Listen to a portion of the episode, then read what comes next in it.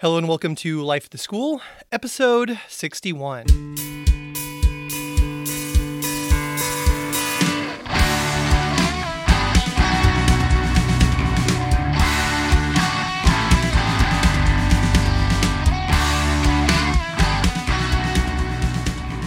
Hello, my name is Aaron Matthew, and I'm a biology teacher at Acton Boxborough Regional High School in Acton, Massachusetts. Each episode of Life at the School, I like to sit down with a fellow life science teacher and ask them how'd they get in the classroom, what are they currently working on, and what are their hopes for the future. This episode, I sit down with Tanea Hibbler. Tanea is a biology and environmental science teacher at Brophy College Preparatory in Phoenix, Arizona. Before 2015, Tanea taught internationally at the Wells International School in Bangkok, Thailand, and Concordia International School in Shanghai. Back in 2012, Tanea was a member of the JASON Project Teacher Argonaut program, on which she went on an expedition and explored the waters of the Black, Aegean, and Mediterranean seas off the coasts of Turkey and Cyprus. More recently, she's been involved in the American Modeling Teachers Association, and she has run biology teacher workshops. Tanea earned a Bachelor's of Science in Biology and California State University East Bay sorry, from California State University East Bay, a Master's of Education from ASU, and a Master's of Science in Teaching Earth Science from Wright State University. Welcome, Tanea. Thank you so much for having me. Nice to nice to talk to you. Now you're probably all nice and warm out in uh, Phoenix. Um, last last time we were talking to each other, we had a, a brief chat after one of our workshops in San Diego. Um, it was very nice and warm in San Diego. It's been it's been freezing in the Northeast this last week. It, it's def- it's definitely not freezing. There's not a cloud in the sky, and I do have a scarf around my neck, but I get cold easily. But it's sunny, and I'm sitting outside in front of Starbucks right now. Yeah, it's uh, it, it, it is the nice thing about being the weather down there, but um, I would. I don't know. I, I like my Northeast. I like my Northeast cold. Um, I wish it was like this is a weird thing to say, but I kind of wish it was like 45 to 50 degrees like all the time. That would be like oh wow. that, that would be like perfect. If I could get like 50 degree weather all year round I would take that. Um, that's like the perfect temperature. Uh, but it's it's been like 20s I think when I went out and ran on uh, Thanksgiving morning it was uh, 17 degrees out when I, when I left the house to go on my run. Wow. so, so yeah it's been uh, awfully cold. But uh, I'm I I'm happy that you got to you, you, could carve out some time here. This is Thanksgiving weekend even though this episode is going to come out in mid December um, so thanks again for joining me. Yeah, no problem. All right, so let's get to the question I like to start with everybody. Um, so, how did you become a science teacher? What led you into the classroom?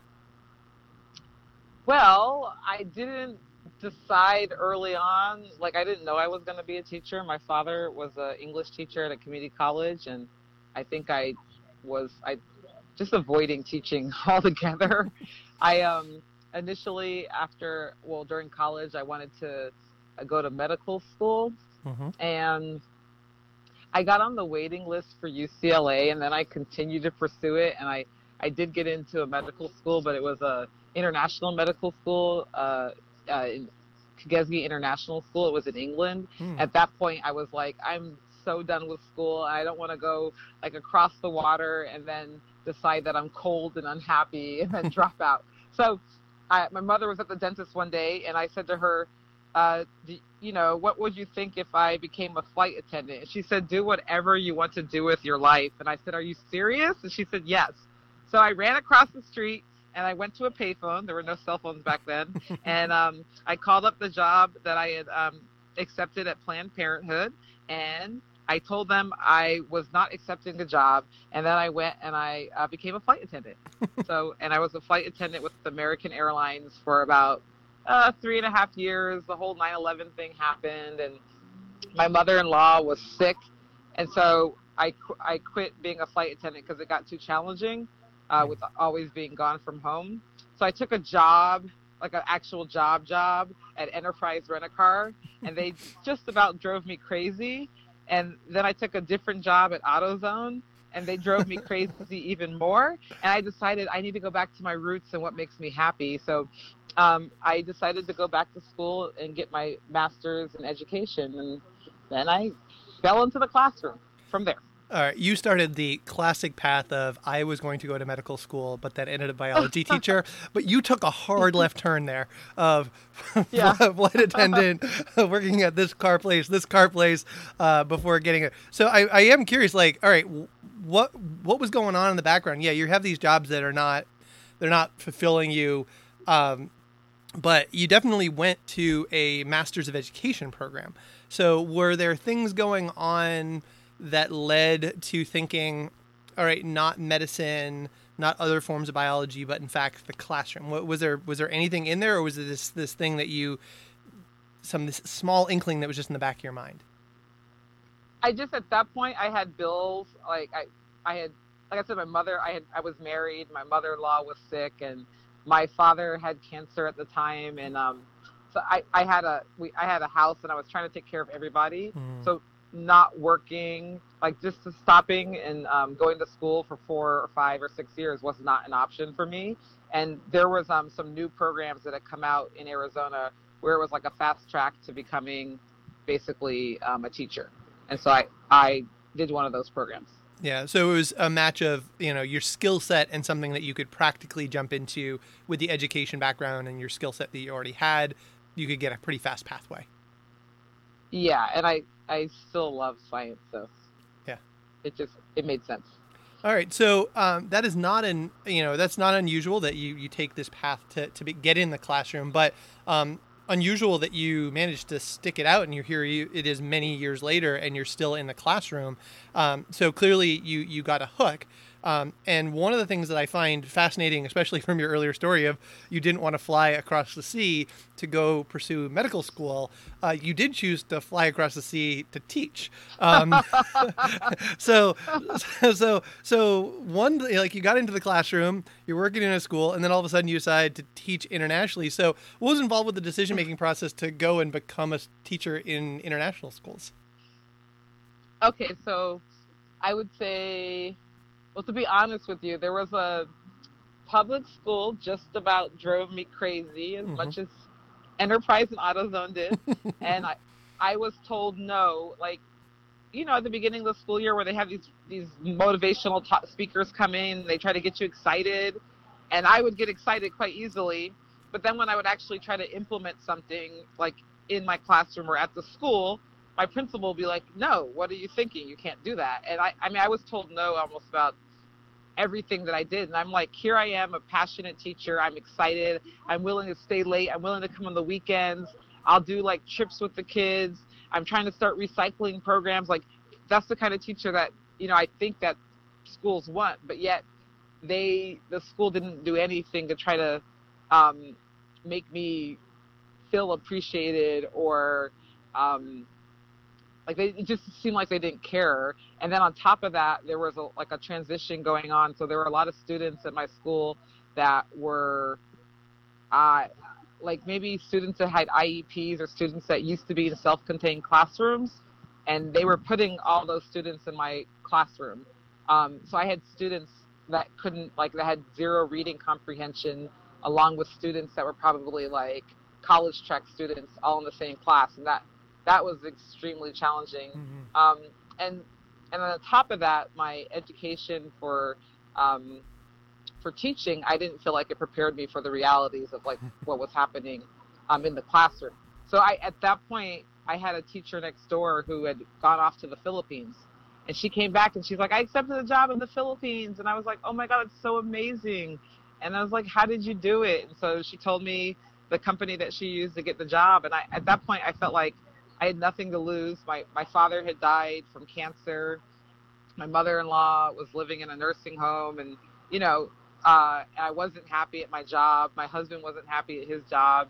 So I asked my husband, "Hey, what would you think about us, you know, just having an adventure?" We only had uh, one son, and Mhm. he's like, "Yeah, I'll I'll totally do it." And so I didn't know what was gonna. I didn't really think I was gonna get a job, but when I started applying, um, and the school from Thailand emailed me back and they said, "Yeah, we'd we'd love to have you come." That's when I went on the computer. I was like, "Wait, where's Thailand?" I was like, "I need to see where Thailand is." so it just it just all fell together.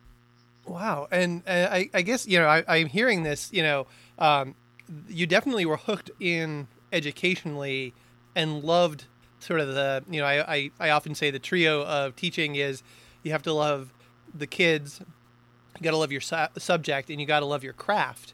But it sounded like you were getting a lot of um, maybe you weren't getting anything. You were getting a lack of support uh, to make your job and to grow in your job in those three areas in your first school. Is that a fair Yes. yeah that's a fair It- statement? Yeah, it was. Um, I mean, in my very first year, I was, um, I was pregnant, and like I said, my, my very first year was horrible. I was pregnant. My father died. It was just too much going on. But even after that, um, I was really excited to to be in the classroom, and I was willing to learn and do anything I had to do to make, um, you know, be successful and to get the kids excited. And I just, yeah, I, it, it just was a challenge from every direction. I even like um I did a trip with students to Costa Rica yeah and um at that point the the principal I had taken the I did the trip, I organized the trip and then the trip was the summer that I decided to leave the school and she told the um, parents that uh, well I wouldn't be able to go on a trip with the students because I was quitting. And the parents had a fit. And they were like, "No, this is a person that we want to go with our, our kids and this person that we know and you know, I had to go to the superintendent to get approval to go on that trip. And then I had a um, exchange student, and my exchange student was from Vietnam. She was living with me for the year, and um, she was a senior, but she couldn't graduate obviously from the school because she had been going to school in Vietnam previously. But they wouldn't they wouldn't let her walk across the stage and just be part of the ceremony. Um, the, I had to go to the superintendent to get approval for that. You know, so um, I got in trouble for trying to start a recycling program. You know, I was reprimanded for that. I mean, it was just always something. Yeah, yeah. so so you do make this switch over, and you were you had two separate um, schools you worked at internationally. How was how was the fit internationally when you went over there? Was this you know obviously not every school is perfect, but it was it a better fit for you you know personally and professionally at these different schools? Uh, in Thailand, well, when I when I got off the airplane in Thailand, I remember um, being in the van and driving down uh, Sukhumvit Road, and the first thought that came to my mind was, uh, maybe we made a mistake. uh, but once I got over the shock of uh, being there, the, the the first school that I went to, it was a mix of kids. hmm Uh, so there were students from there were Thai students, there were students that um, were American, there were Korean students, there were Indian students. So it was a mix of students, but everybody um, spoke English, and some students might have had uh, maybe English was their second language, um, but I could communicate with the students and staff with no problem. And I was teaching middle school and high school, hmm and for the most part, kids were just really enthusiastic and they were excited to learn and they worked with you. So I, I felt like in, in terms of that, it was a fit, it was a match for me hmm um, because I had kids that were really motivated to learn, and that's really what I was what I was looking for. Um, the only thing that didn't work out there was the the first school that I went to was a for-profit school, Oh, and so when you looked at some of the decisions that were being made in terms of, you know, are we putting back into the school and putting back into the students? Sometimes I didn't understand um, why the owner made decisions that he made, and um, so that's why I ultimately decided to uh, try to try to switch from that school to a nonprofit school where our values would be more aligned. You know. okay, that's that makes a lot of sense. And so then you went to to Shanghai. Did you have an? Were you already now like I totally get being in a very different setting. Did you go to Shanghai and was was there an equal sort of adjustment period of like figuring out logistics uh, when you switched over to the second school? Well, yeah, I didn't like I didn't speak any Chinese or anything, so that wasn't a that was an adjustment. And then at this time, I was um, this is when I was pregnant with my second baby. So when I moved to China, I was pregnant with my second baby. Um, I was teaching. Uh, some of the classes I was teaching were new, so that was an adjustment. Um, and just trying to get the get to know the just the way the school functioned. But that job ultimately was like the most amazing, it was the best job I ever had. So um, the people who were really the people I worked with were very excited to constantly push the boundaries and try to see like what can we create? How can we like push ourselves to be better? People were extremely supportive um, either the coworkers or uh, even people from different like i could uh, collaborate with people from the middle school or the elementary school on different projects. Um, there was always funding available so if i said hey i want to plan a science night i think um, well science week for the whole entire school you know preschool all the way to 12th grade and I need ten thousand dollars to do it, the answer from the principal was sure, we'll we'll make it happen. And wow. that's the that's the kind of school it was. So it was amazing to work there. Wow. All right, so I do have to ask, you know, why'd you come back? um, I, I don't know. I think I must be crazy. it was um, I didn't want to come back. To tell you the truth, because uh, my my um younger son, like I said, he was born there, mm-hmm. and um, I had a. Everyone has an ayi, so like a caretaker who helps in their house, and mm. I could afford to have someone like cook for me and help clean up with the, you know in the house, and then. Uh, when my son got old, she would take care of my son, mm. and she mm. just spoke Chinese to him all day. And then uh, when he got a little bit older, I wanted him to interact more. I put him in a Chinese daycare. And then my older son was going to my school so he could attend school for he's like a, at a top-notch international school for free. And um, they had chinese like once uh, maybe like an hour a day um, there because it was just basically an american curriculum. Um, and he would get like modeling jobs because we'd walk down the street and they'd be like oh like black people. Oh wow we want you to model for us um, and you did international. The high school did international um, trips every year, so the whole school, the whole high school would shut down for uh, like a week, and all the kids would we'd run 25 different trips all over China um, at the same time. So, uh, but my husband, he wasn't a teacher. So when we moved to Thailand, he wasn't a teacher. He got a job teaching English in Thailand. Um, and then when we moved to China, he, he bumped into some football people, so he started coaching a football team that was in China oh, wow. for like 14 and under kids. And then he was substitute teaching at my job, and he was like, "Oh, I, I like this." Like he was really enjoying himself, and so he decided to get his master's degree through Grand Grand Canyon University. Mm-hmm. He got his master's degree online, and then Grand Canyon University allowed him to do his student teaching at my school. And so everything was just was going really, really great. And um, I don't know. I just assumed because I was, I think I was loved at my school and he was loved by the school. Um, even though he had no teaching experience, I just assumed when it came time for him to apply for a job that they were going to hire him. Mm-hmm. And um, so my school did not hire him. And that was disappointing. And then um, after that, so he decided, well, I'll, I'll look. There were there's lots and lots of international schools, and um, so he started applying at other schools like outside of you know in that neighborhood. Mm-hmm. and he just had a really bad experience. Like um, people would say to him oh you're too black and you might scare the kids or oh, oh we have to check with the board um, because you're black and we don't know if they're going to approve for you to work here.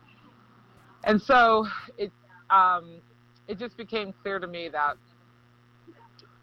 like if he was going to get the experience like if we wanted to be that international power couple who gets to work you know wherever together that he was going to have to get some experience before mm. someone was going to hire him and was, so oh go ahead no i was just going to say it's i mean you know I, I like it's it's heart-wrenching to hear the story like to hear that you know hear how he was treated.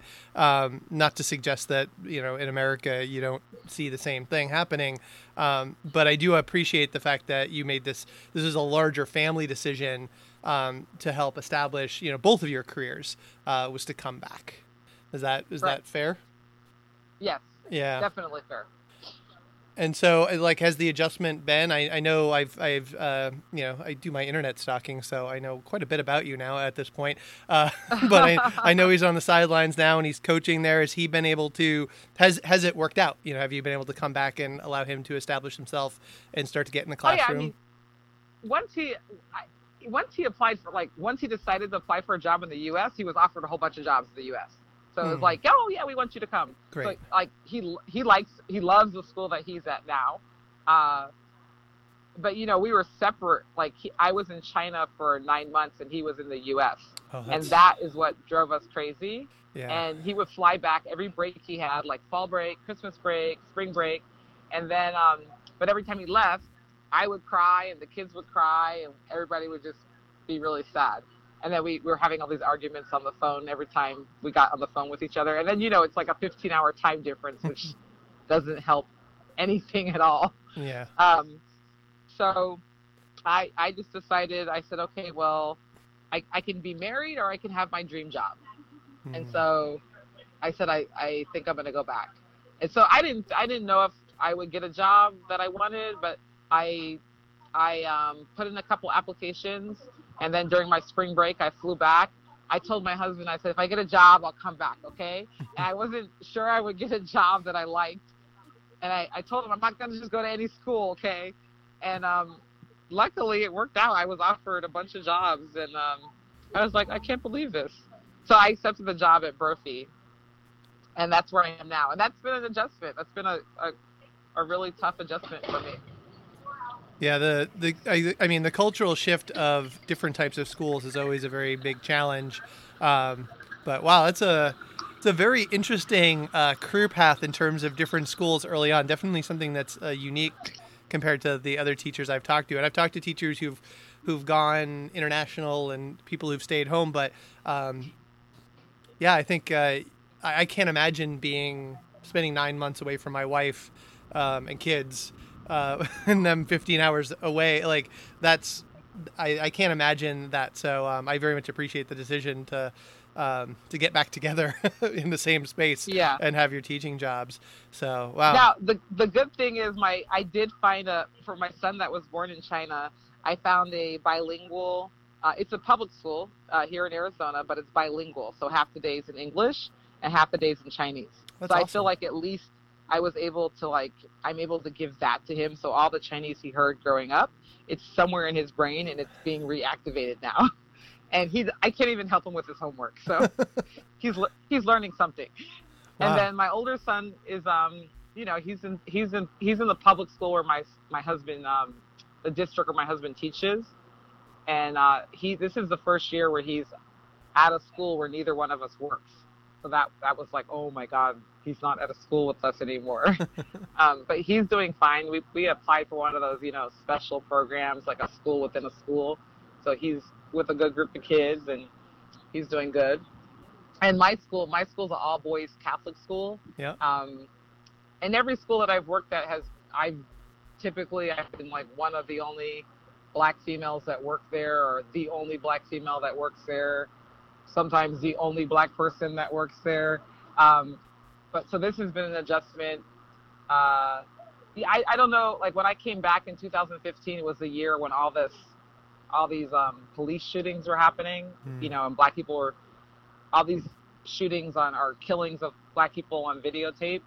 And so my school was um addressing some of those issues and they were they were having conversations about race and they've been like pushing to become more diverse but my school's a predominantly like historically it's been a school for uh, predominantly white males and so um, i feel that Yeah. you know when i'm when i'm there but there is a you know there is a push to, to really uh, make it more diverse and make it um, as inclusive as it can be for everybody who does attend the school and so i have been able to like you know be a part of the equity and inclusion committee and um, i'm part of the brophy culture project where kids are on campus who are trying to you know redefine and shape the culture of the school and so and i did i, I traveled with a student from brophy to china and Mhm. he's actually attending school at um, nyu shanghai right now Oh, so I. I feel like i've had um, a lot of positive um, impact but i'm from california liberal Cal- berkeley Cal-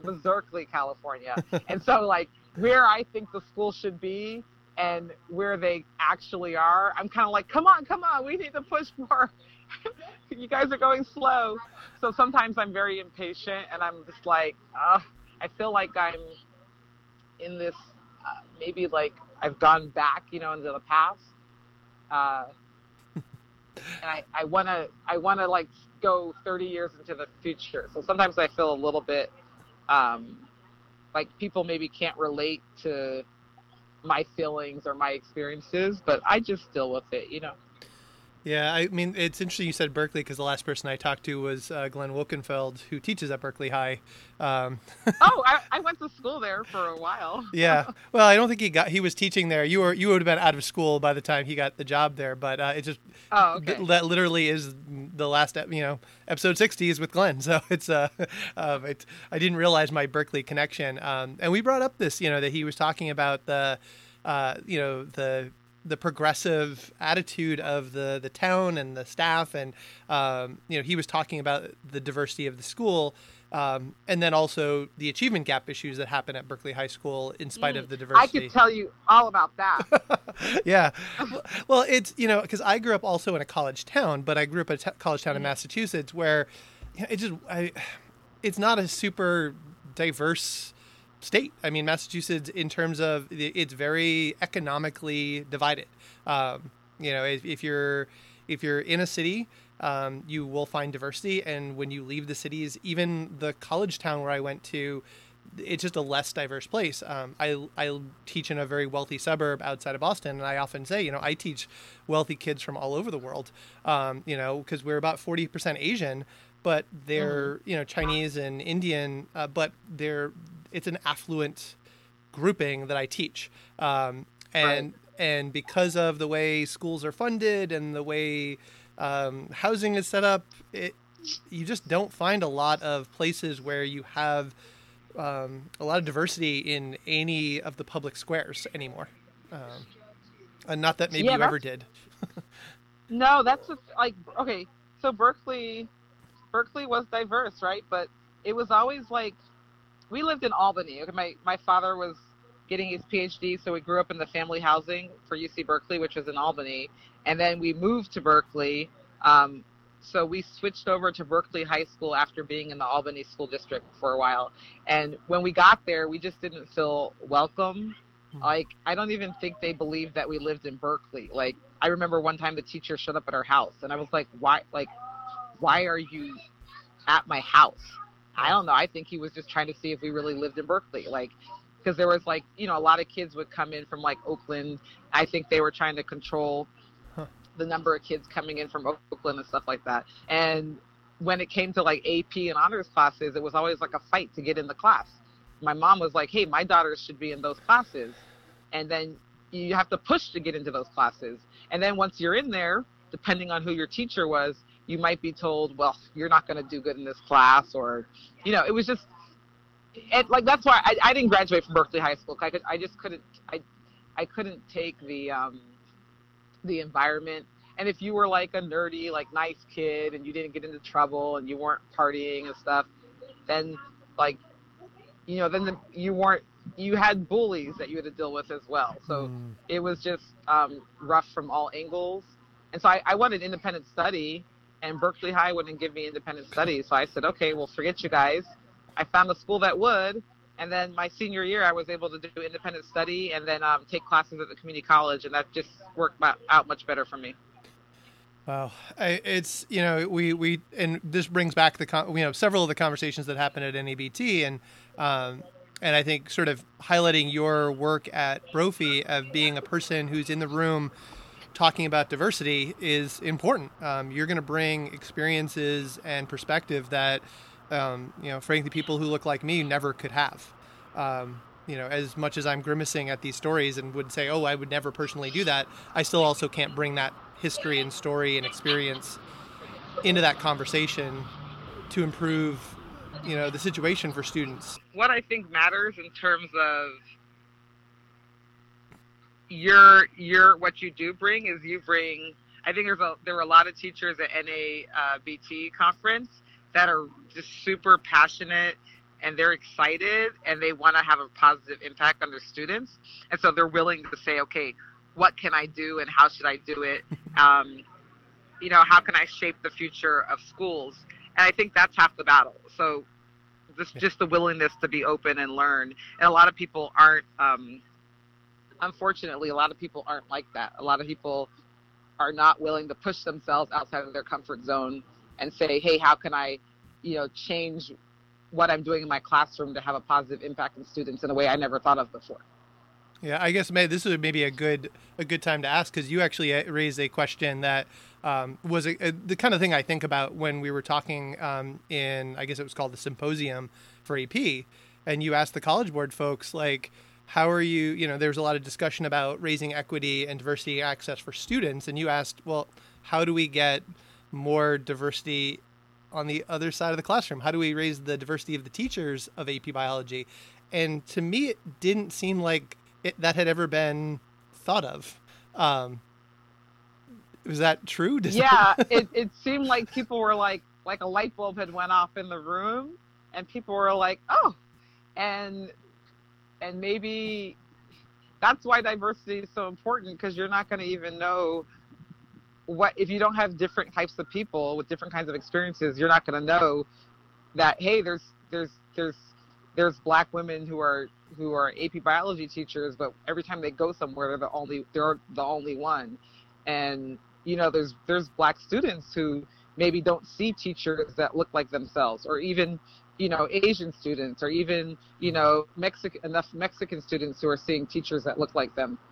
Or and then when it comes to black males, it's even the numbers are even lower. Mm. I um I don't even want to know what the numbers are actually but I know it's low. Yeah. And uh, so I I just I know from my experiences that the teachers in public schools who get the the AP classes, they tend to have smaller classes and they tend to have students who are really focused. So once they get those classes, they're usually not willing to budge in terms of um, like giving access to those classes to other people. It's all usually about seniority. Uh, so I didn't ever feel like going into a school I was going to ever be able to teach the honors and AP classes. I felt like I was given the classes that nobody else wanted. Hmm. Uh, and at Brophy, someone retired, and so I looked up, and that's how I got the the AP Bio class. But I don't know, like if someone hadn't have retired, I probably would never have had a chance to get that class. Well, you know, I, you when you bring that up, that to me, there's two ways of of people getting access to it. Yeah, either the person who runs it retires or the program grows and so therefore they need to bring new people in. Um, those seem right. to be the two avenues to get it. So you're right. I mean, I, I started teaching the AP. Um, you know, I had been at my school for a dozen years um, uh-huh. when the program grew to the point where they needed a second teacher. Um, and right. the person who took over the course, we have the same amount of teaching experience. He started at my school. I t- started a different school and came in four years later, but he took that class over when our previous AP teacher retired. You know, we were both like six, seven years into teaching. I think we are about seven years into teaching when that person retired, and then, right. and then, you know, another, you know, eight years later, the program grew to the point where they needed a second teacher, and that's when I became it. But the truth is, I look around, and if, is there anybody else who's going to get opportunities to teach that the AP biology? Um, I have no desires to give the AP biology up now that I've got this, and I'm working on that curriculum now.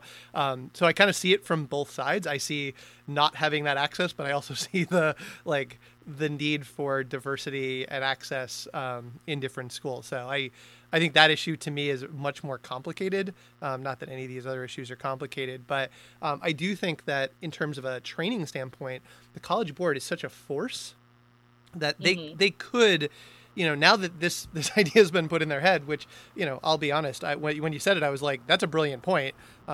I'm not a decision maker on that level, so maybe I would have thought of it before, but it, it's not something I had thought of. But at the same time, you know, do, does my student body look like the staff at my school? And the answer is no. We are not 40% Chinese and Indian um, in our staff, right. even though that's what our student body right. is. So, right. how do we make and that? even like, yeah, I it, it's really comp. I don't know, but I think people have to at least be thinking about it, or nothing nothing will ever change. And even um, when you think about like, there's some schools where maybe all the students are black, but I didn't feel like those those teachers were represented at the conference and maybe that's because of funding. Mm. you know maybe they can't afford to go to ap conferences or they can't afford to go to nsta or nabt i don't know. Like i know my school i just ask them to send me and they send me. But what if what if there are you know a bunch of teachers who are trying to improve their AP program and they're trying to get more students to take those courses and then there's just no funding for them to go to these conferences. Yeah. I mean that's what it seems like when I look at who's there, but I don't I don't really know what what it is. Yeah. All right. Well, you've you've definitely raised a lot of questions where I, I definitely you know I think hopefully when hearing this, um, you know sometimes I feel like you know you hear these points and hear these perspectives that are i'm just going to only speak for myself that are different from you know my personal experience it informs every interaction i have going forward. So uh, it's going to be one of those questions i have where it's like are we providing access to both the students and the teachers? And i've always been um, maybe not always but really over the last few years been very focused on you know student access student access student access but that's sort of where my focal point was. But now it's right. access in general like how do we uh, make access on both levels uh, a reality?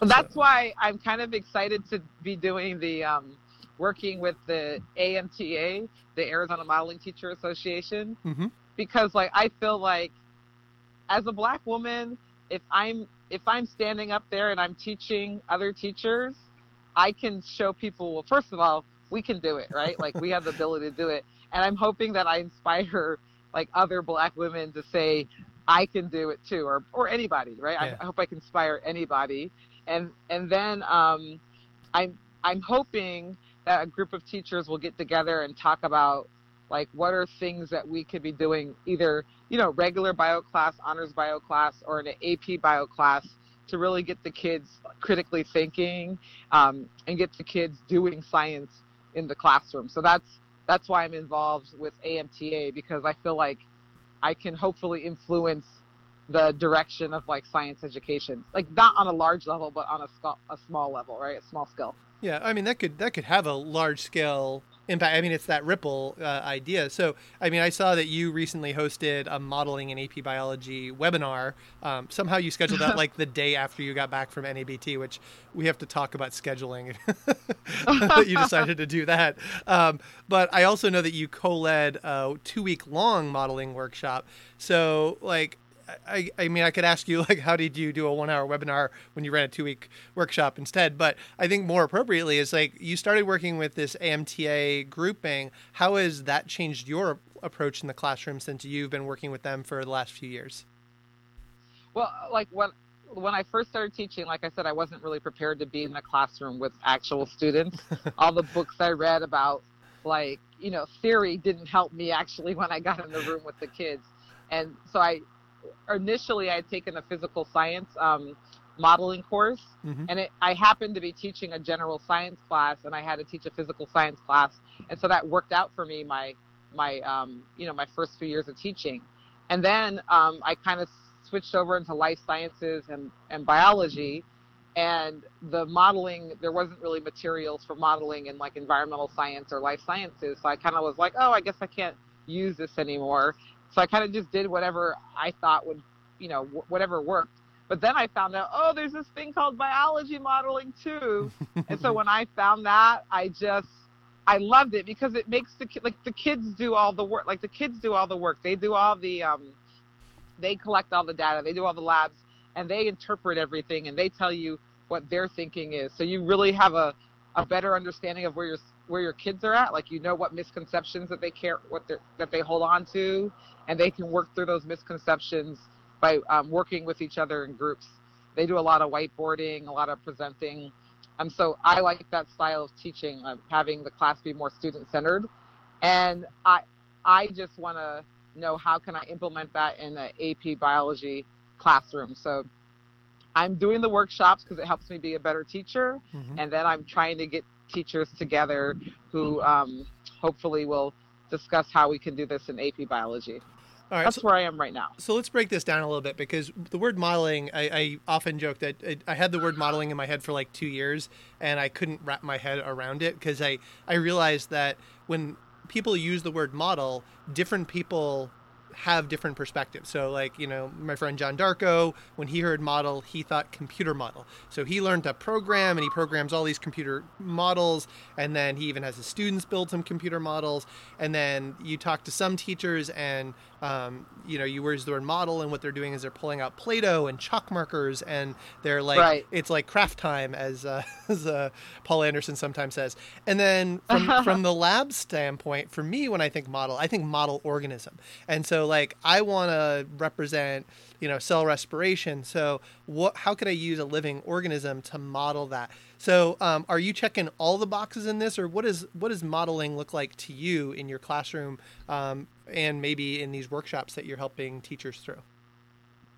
I think it's just a conceptual model that helps students understand a particular concept. So it's Mhm. something that they should be able to like draw or write on a whiteboard, Mm-hmm. right? And the model, whatever model that they come up with to, like if it's a model for population growth, it could be a graph, it could be, um, it could be a storyboard, um, depending on what you're talking about. It, in physics, it's usually like a you know graphing it with mathematical equations, but not in biology. Um, but whatever it is that you're that the students are coming up with, that model that they create helps them to understand uh, whatever the topic is that you're discussing. And the students are like different students might come up with different conceptual models, but when the whole class gets together and they share and they ask questions of each other, you can usually get to a point where you come to a consensus and you say, okay, this is where we are as a class. So what one class produces might be slightly different than what another class produces, but they're all building up to the same understanding. It just might be slightly different from period to period. So when you use the word modeling, you're having the this is like the mental schema that is in the kids' heads is coming out into a representation that they are sharing with the class. Yes, Yeah. So- definitely. and so Yeah. the, the idea, and then the hopeful through the discussion and the iterative process of working with others, that they're going to then refine their model. They're going to be questioned, they're going to be challenged, they're going to be able to do that with others, and that model is going to change over time. yeah definitely it should it should change and and we don't you know you- you're not going to always you can't necessarily end every unit where they have a perfect understanding of everything but they definitely where they walk in when they come into the class is a different place from where they are at the end of the unit uh, and then what what i like about it most is um, you do have kids that push back and they're like why aren't you teaching us anything? But a lot of the kids even though they might be afraid because they're used to being lectured at and then memorizing taking notes and memorizing most of the kids say i love this class. Like i love i love the class and i, I love what we're doing. And um, and then some kids say hey i like i could see myself being you know scientists, like kids that maybe you didn't think would ever say that before Oh. and that's why i like it Yeah, I mean, you definitely have to have a lot of um, trust uh, in the classroom and the the people around you, and you also have to be a little vulnerable, especially when like you realize that you don't have a great grasp of something, um, and it's early Mhm. on, and you're supposed to share what's in your mind, and you you don't feel very confident in your understanding of something. Um, that's hard. Uh, I think I was going to say for teenagers, but for for everybody uh, to do. That's that's a vulnerable space to be in. So. yeah i think it's actually easier to teach the class to kids than it is to teachers 'Cause teachers yeah teachers are not good at being vulnerable yeah yeah and i I think that's like one of those things where you know you talk about asking you know a previous school where it wasn't a good mesh for you um, you were definitely willing to put yourself out there. So this this very much you know sort of your ethos of the classroom. You found your match in this approach. Uh, i think this is what you've always been as a teacher from what it sounded like for what you want to do year one year two. Um, you're able to do that using this modeling approach. Yeah i ha- and I, I have really supportive administrators so they're they're totally supporting me and they're already like pushing i think the school's in a shift right now. They become more student centered hmm so um but i i don't think all teachers are are at a institution where they have the the space to do that unfortunately uh so hopefully you know maybe we can even like get some administrators to come to some of the workshops so they can see the value in it yeah But- All right. It's been around for. I think it's been around for a while though. All right. Well, when you want to plug future workshops, you make sure you let me know, and I'll uh, I'll plug them for you when you're getting ready for next summer. July, July at uh, Brophy College Preparatory, we'll have our biology modeling workshop. July 8th, I think, to the 19th. Uh, do you have Do you have a registration? Uh, you have, you have, if you have a registration website, give it to me, and I'll put it in the show notes. Okay, I'll, I'll have, I don't know if it's out yet, but I'll when I All get it, I'll send it to you. When you get it, I will I'll definitely add it into to future show notes, and um, okay. I don't know if I'll make it to Arizona in July, but you know, um, uh, crazier things. I've done crazier things um, in terms of my workshop uh, attendance. Uh, all right, so uh, we got a little bit of time. I'm gonna squeeze this one in. So I think we already sort of brought up a little bit. Um, uh, uh, from NABT, and it's only been a couple of weeks. So um, I know that you know, you know, we had the Thanksgiving break, and I was starting to reflect a little bit. Um, you know, is there anything from the conference like stuck with you uh, a few weeks out from the workshops? Uh, was there anything that like was really resonated with you, or you know, you're turning over in your head since you came back from San Diego? Well, I I like the um, HHMI sessions Mhm. a lot. Yeah. Um, so I don't like going to a conference and then you put everything in your bag and then you never look at it again. so as soon as I went back to my classroom, I was like, I'm doing that lesson with my kids. So I did one lesson. I tried it with them, and it was I thought it was really helpful in terms of like analyzing graphs. It was the statistics, statistical analysis in uh, biology Oh, okay. um, that session. So I used that right away, uh, and I probably will use it earlier on next year. But just um, oh, and the the session where they talked about uh, basically how students um, whether race is biologically a biological concept or not, and the gentleman was doing he had he was doing his research on how teachers present um, different ideas, how that impacts like a student's thought process and sometimes we are contributing to students having misconceptions about race. And I was like, oh my gosh, that's probably something I'm doing in my class. And so I um, actually emailed my department head and I said, as a department, I think we need to be tackling this since race is an issue, you know, something uh, that we've been discussing at my school for the last couple of years. I said, I, I don't want to do this alone, and hopefully you guys will be willing to like discuss this with me. So I'm I'm I'm hoping we're going to follow up on that one.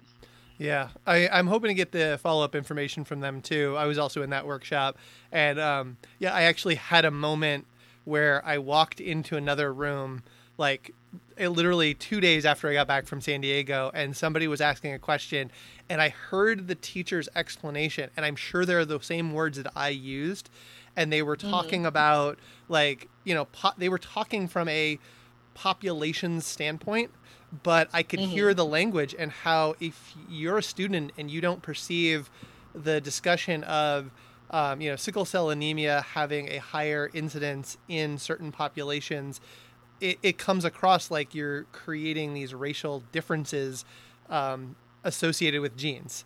Uh, that like there are Right. these rare genes that occur here, and therefore these these big differences between people of different races. Uh, I thought the the again sort of talking about the modeling, the way they modeled out uh, the different ways uh, people perceive racial differences was was again eye opening, and I want to get more of those questions, and I want to hear more about. I want to read those papers that they put out because I, I would like to, you know, reflect and then integrate those same questions into my teaching and find out am I.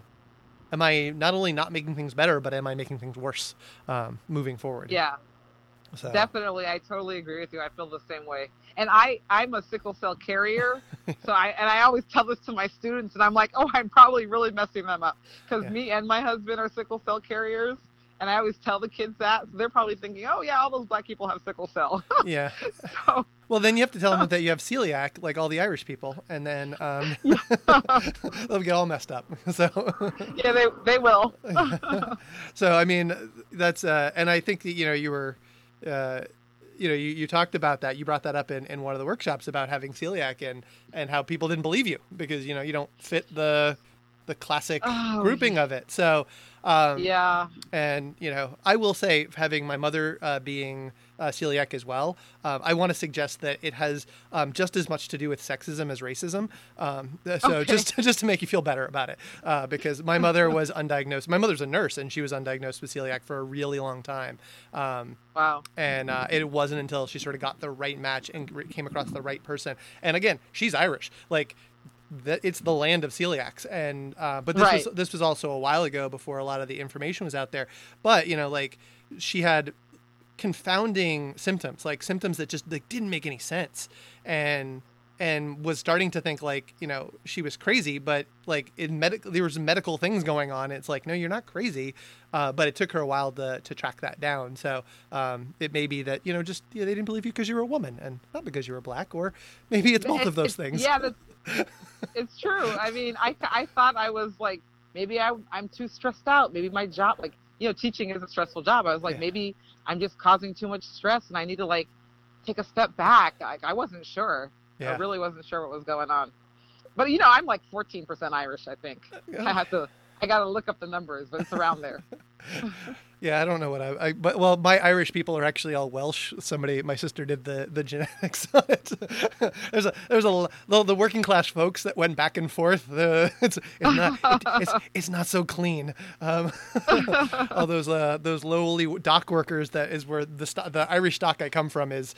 Uh, a group of people who are basically migrant lower class folks that went back and forth between the islands, you know, with the seasonal jobs. So there was a lot of mixing up on that side of the family. Um, Right. their their their genealogy, their 23andMe doesn't come out super clean. It's like, yeah, you're from those islands. Okay. so, uh, yeah, I think the 23andMe stuff is also. I, I, wanted to like I wrote uh, like 10 questions about how, what is the implications of this for the 23andMe because I know that the 23andMe data is all uh, based off a lot of the self-reporting information where they go to areas and they ask people from that area like who self-report as being long lineage from there and that's how they make those markers of people from those areas. And there's some questionableness to that. Um, and there's people who've gotten results back from there where they're like oh you don't have any of this in your in your background. And people are like we're pretty sure we do. Um, and the Right. companies are like and also all the companies have different algorithms so if you do Ancestry and you do 23andMe and you do uh, what's the other one, Helix, or you do the different groups, their racial uh, or ethnic backgrounds are they don't match up because their their algorithms are slightly different. So a lot of fascinating stuff that comes up with that. So. All right. So we've talked a lot about uh, sort of your past and sort of recent past. What are you looking forward to in the next couple of years in your classroom? Oh, okay. Well, I'm looking forward to this year. This year, I started the um, using the I, in my honors biology class. I'm using the new modeling um, biology curriculum. Mhm. So I'm looking forward to actually teaching the new biology curriculum. Last year, when I taught the workshop, I was teaching the old curriculum. So that's really exciting for me. And then just figuring out what's going well and what's not going well, and making the tweak, making all those tweaks and adjustments.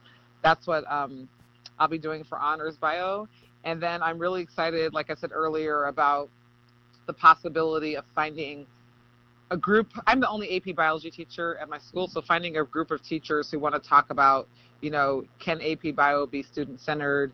And even if you're on a tight schedule, and how does that look? And can you use modeling in the AP biology classroom? Mm-hmm. um, that's really exciting for me, and I'm hoping, I'm I'm hoping that I can um, increase the number. We only have two sections of AP Biology right now, and I'm at a school with 1,300 students. Oh wow. So I'm hoping I can increase the number of students who are enrolling in AP Bio.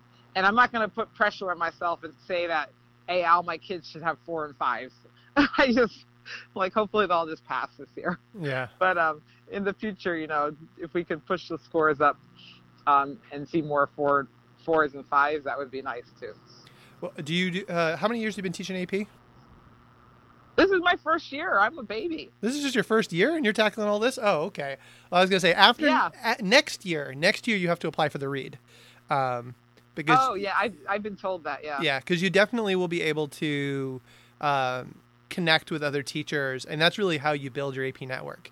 Um, And you can you can do it in local areas and that sort of thing, but um, I've met a lot of the AP teachers who are in my network from going to Kansas City, even though you know they may teach you know five minutes from me, ten minutes down the road from me. Um, you definitely connect a lot more with people by doing that, um, and then you'll then you'll find your tribe of local modeling, you know, Arizona, Phoenix-based teachers that you can really work on, you know, that the, teaching the way you want to teach.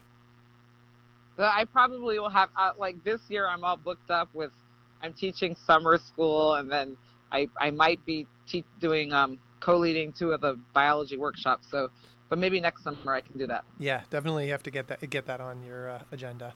All right, so uh, before we get to questions for me and picks of the episode, uh, um, I'd like to know what are what do you do when you're not teaching? We've talked you've done a lot of travel, um, but what do you do when you're not in the classroom? Uh, I'm always in the classroom. What are you talking about? I live at school. Yeah. I have a couch in my uh, right there, like in the storage room between the two rooms. I sleep there. Yeah. um, no, but I'm I'm a mom and I have two kids and I, I okay. So there's somehow I I end up tutoring and it's really weird because um the student that I'm tutoring right now I'm doing it because his mother says she really he really needs the help. I really didn't want to tutor, but I'm tutoring him in English. but and I don't. That's what my that's what my father taught. My father taught English. I don't. It's like my least favorite subject, but like he's getting an A in the class, so he's doing great. So I'm I'm helping him a lot. But I I just can't believe I'm tutoring English. But I've I've tutored him in math and stuff as well.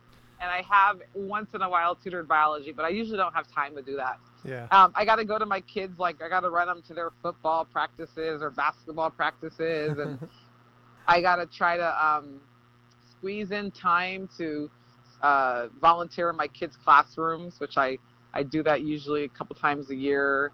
But you know, on the weekends, uh, just being spending time with my dog. I got an American bulldog, and she's oh. about a hundred pounds, and she likes to jump on me, and she gets upset when I leave her at home. So got to walk her a lot. And then my mother lives out in the middle of nowhere. It's in Dolan Springs, Arizona, between the Hoover Dam and um, uh, Kingman, Arizona. So wow. I try to get out to see my mom every once in a while. That's like a three, three and a half, four hour drive to get to her house. But um, I bought some land out there, so we're trying to.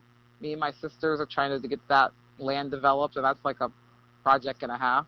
Sounds. And then um, I'm looking into right now. I'm really fascinated with uh, paulownia trees. They're the fastest growing trees in the world, and I want to see if I can possibly like get you know start growing some paulownia trees in my free time. well, I, am not crazy. I guarantee you. well, hopefully, uh, I uh, hopefully you will find some spare time because uh, it doesn't sound like you have any. so uh, we're gonna go to we're gonna go to Las Vegas uh, for Christmas, and you know we go hiking and go to the movies, and even though it's cold, we'll probably jump in the hot tub or the pool at the at the resort, and if we're lucky, we'll drive up maybe somewhere up in Utah and go snowboarding for um, a couple of days. Wow. Well, sounds like I mean, yeah, family family takes up so much time, but it's it's such a good time. So, um, oh, so it sounds like you don't actually sleep in your classroom, so that's good. Um, uh, all right. So before we get to picks of the episode, uh, do you have any questions for me? Um, yeah, I think I do. I I I have a couple. Well, I'll ask you one question. All right. So, um, just when you think about like your hopes for science education in the future, sometimes sometimes one of the toughest things about being a teacher is you don't always get to see the change that you hope you know, would be mm-hmm. happening in this society that we live in. And sometimes you even feel like things are going backwards. So I was just wondering, like, what's your, you get to talk to a lot of people, mm-hmm. and uh, maybe you get a unique perspective on science education that other teachers don't have. So what is your, like, your hope for science education or just education in general? And do you think we're, do you think our hopes are going to actually come about soon? Um, oh, come about soon. Oh, that's a depends on how you define soon. Um, I, I, would say that you know in, in categories you can generally you you pretty much have people who are sort of optimists, uh, you know, or versus pessimists, and I I certainly am in the optimistic category in the way I approach life. So um, it I, I, am optimistic that things are changing in a positive direction in education mm. in general. Um, and I think that there's a lot of signs for that in a lot of different ways. Um, I think we went down a uh, a fairly. I, I, think education went down a cul-de-sac uh, the last you know two decades, where we mm-hmm. were just trying to measure students to death, um, and there were a lot of people who were like, "We're not doing a very good job to our kids because we're just trying to measure them to death, and we're trying to get them you know to to to get ready for these tests. And some of these tests aren't particularly good and we're trying to use these tests as this measurement of everything. We're trying to measure all the kids we're trying to measure all the teachers um, and we've gone down that path. And i don't know that we're 100% out of it but i certainly mm-hmm. do feel like the conversation of and the questioning of the te- of these tests has been bubbling up quite a bit and i don't think the tests are going to ever go away um, mm-hmm. I just don't. Uh, the fact is, is that uh, people who make decisions about education um, do not go to classrooms, um, and by and large, and by and large, they are uh, people who um, mostly didn't go to public schools. Uh, they went to private. Right. They went to private schools. They had top-notch private high school educations uh, elementary school educations, private college educations, and uh, they stand up on a hill and they look down and they tell us what's wrong with public school educations when they don't have an inkling of experience in that. With that said, right. I do think that because education is hyper local and the funding is hyper local, um, there is a lot of pushback locally about what's best for, for kids. And you end up seeing a lot of really good people who in the face of adversity are fighting for kids. And I think that the teacher walkouts that happened uh, last year mm-hmm. were actually a really strong sign of that. Um, you know, teachers saying, you know, we need a voice, and not just they weren't just walking out and saying we're underpaid. We're saying our schools are underfunded, and they had very good support. Um, and I think that that that general direction of both questioning of you know how are we assessing our kids and are we assessing kids in a way that is helping them learn? And how are we you know are we doing good enough for the kids across the country? Those two things have come to to a point where people are having those conversations. And i don't think we were having those conversations a decade ago. And i think now we're right. having those conversations. So i feel like there's some positive momentum sort of if you look at sort of that national goal. In terms of teaching science like i taught in the public schools in the last set of standards we had in Massachusetts. And Massachusetts is held up as this like, you know, shining place in the hill. We have the best, you know, scores and the best system and da da da da. And our last set of science standards, they were a bunch of content based memorization, churn it out kind of things uh, from 2006 until like this past year. And now they're right. they're NGSS like. Students not need oh, wow. not only need to know stuff, they need to do stuff.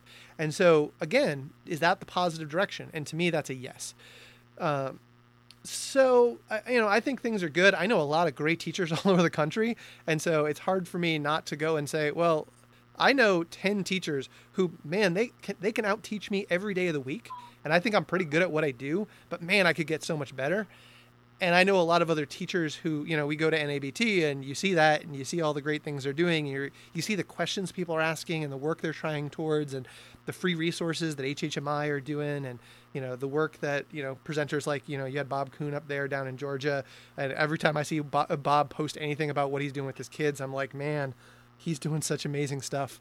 Um, I got to learn from Bob. Um, I, I think there's a lot of teachers who be inspired by, and I think that the we're not going necessarily 100% down the wrong path or as i said down a little cul-de-sac like we were a decade ago. And so i think we're right. in a bit of a turnaround. So now could things go off the rails and us go down to like 30 days of standardized testing two years from now? It, would it shock me? No but i think overall i think in science, we're starting to ask kids to do things and not just memorize things. That's both at the college board level and then at the state level. And I think that's most states have moved that way, and that's really positive. And then generally, the broader conversations about education, I think we're starting to at least question things in a productive way and ask some better questions. And um, I think that turnaround is going to take a little bit longer, but um, I I feel like things are definitely turning a corner in those regards. So that's sort of the optimistic answer for you. Yeah. So th- that's I. You know, I'm hope I'm hopeful on some days too, but on some days I'm not. it just depends on like what's going on. But I worry about the uh, the divide, you know, between the haves and the have-nots because maybe one end is moving in one direction and the other end's moving in the opposite direction, and that's kind of that kind of scares me. Um, and I don't know how to I don't know how to how to fix that either, you know. But sometimes I think maybe I should open my own school and I'll have like a, a school for like poor black kids and we'll teach them different languages and do lots of science and math. But you know, I you know, I don't know how I would do that either. So. Yeah, I do think that that's a, a reckoning that we we have not come to. Um, with that said, I also do think that there are a lot of groups, you know, that are um, they're providing opportunities and resources like you know in a lot of places it, there are local outreach groups that will provide you know materials and lab stuff and you know HHMI it's free and it's all over the country and it's it's available. Mm-hmm. I think the underlying thing that is not been dealt with and and we're going to have to come to reckoning at some point with and I don't know when that is. I don't know if that's going to happen during my career.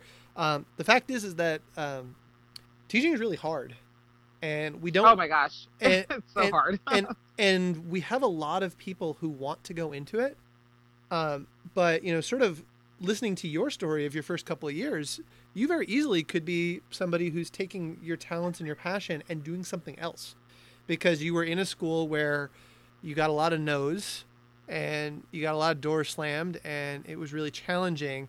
And the fact is you can make a living you know if you have a brain in this country and especially a science mind or a mathematical mind and you know skills and you work hard you can do that and then go home and then not carry a giant pile of papers with you um, and not be at the whim of state legislators. And and until we make teaching a an equitable viable you know profession all over the country that's going to be an issue. And right now that i think when you talk about the divide and the despair uh, that's something that just needs to get better. Um, right. Because not every kid is getting, even when they get a young, eager professional in the classroom. And I, I personally, when I think back to my first couple of years, you know, I actually made a choice at some point that I was in a school that was under resourced um, and it was an underpaying school.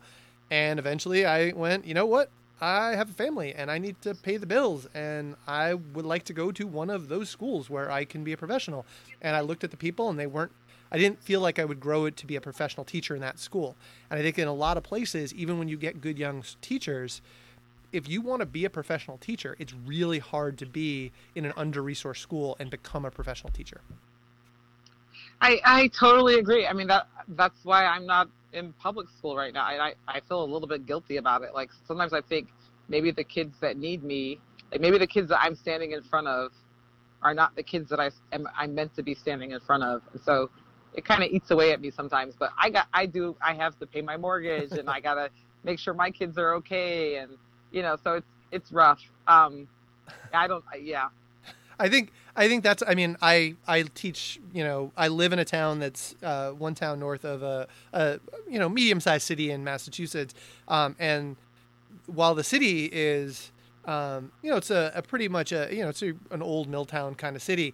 Uh, there's like a whole mm. bunch of Catholic schools in that town, and there's mm. a, there's like three big public schools, and the public schools are predominantly uh, black and Latino. Um, okay. But the t- the city is not. right. The city is a mixed city. The parochial schools, the private schools, they're mostly white, and right. you look at that and you say that's a broken system.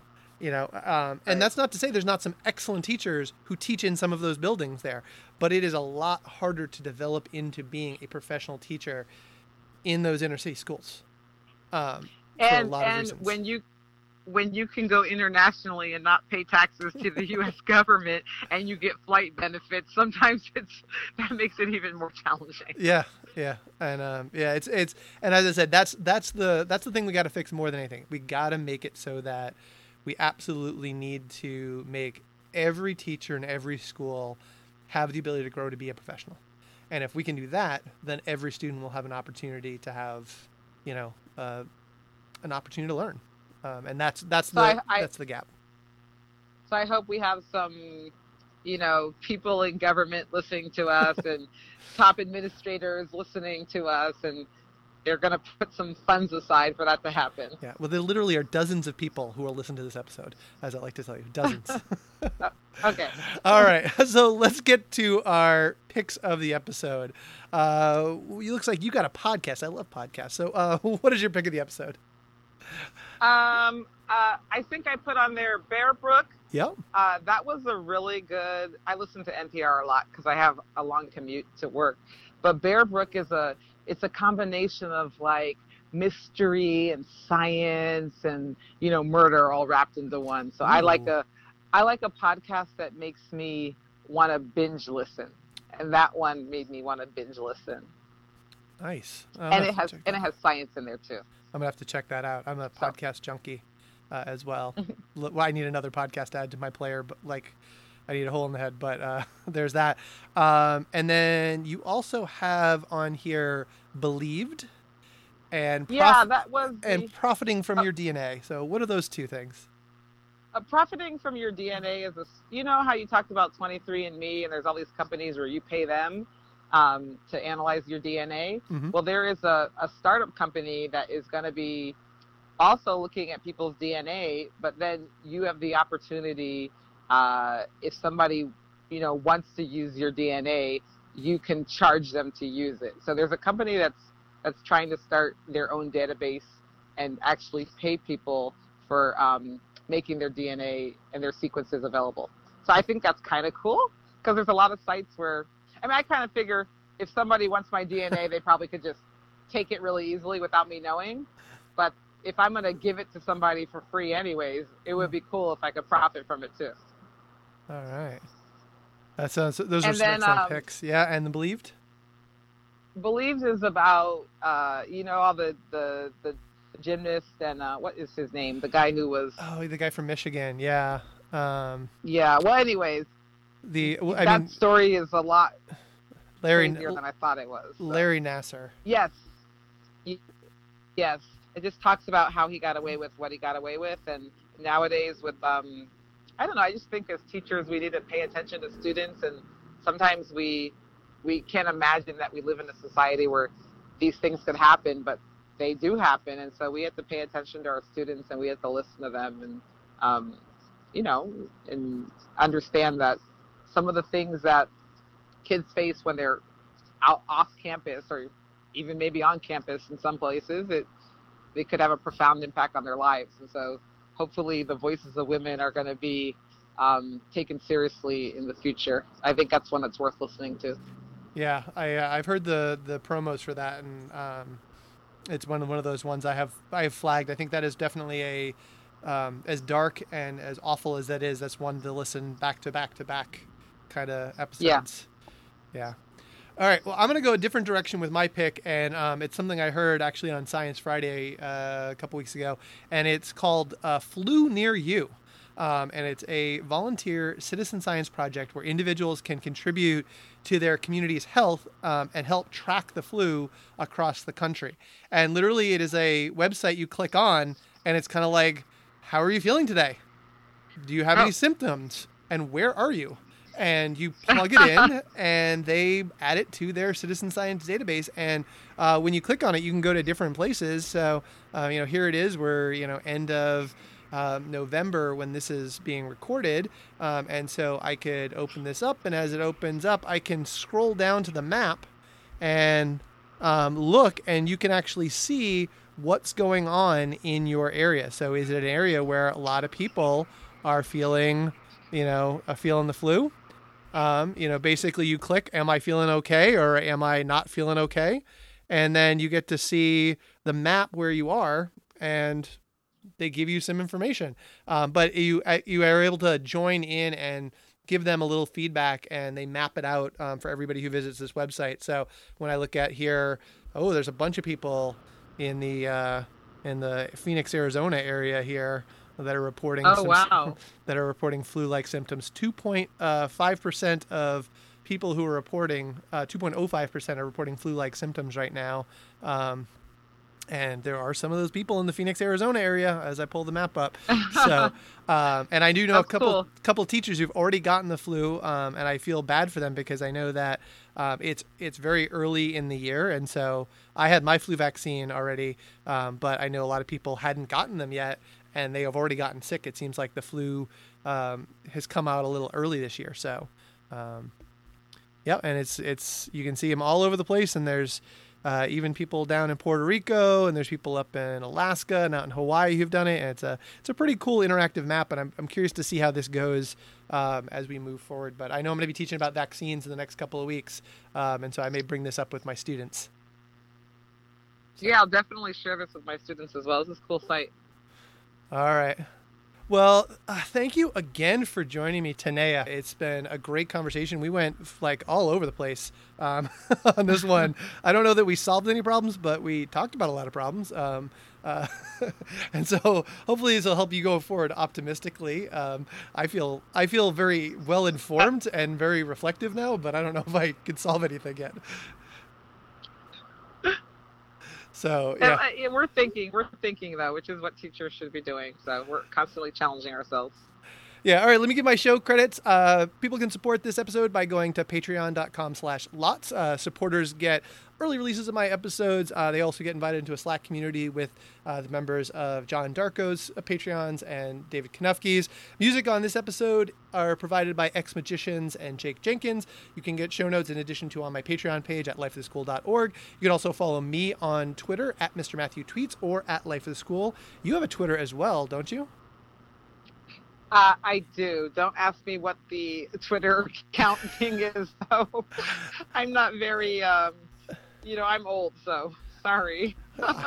I'm old too, but I'll I'm, send it to you. I'm old in Twitter. I actually, I actually followed you this week, so I will put your Twitter in the show notes uh, when I go to put together my show notes. So uh, you can follow Tanea as well, and then um, and then you you'll get like five or six extra followers, and um, I'll tag you in, in there, and uh, you won't ever see them because you don't go to Twitter. But um, I put out my episodes on Twitter, so um, actually a lot of my listens come from Twitter. So uh, that's one of the reasons I keep I keep that that account active. So, well, thank you again for joining me, and I will talk to everybody soon.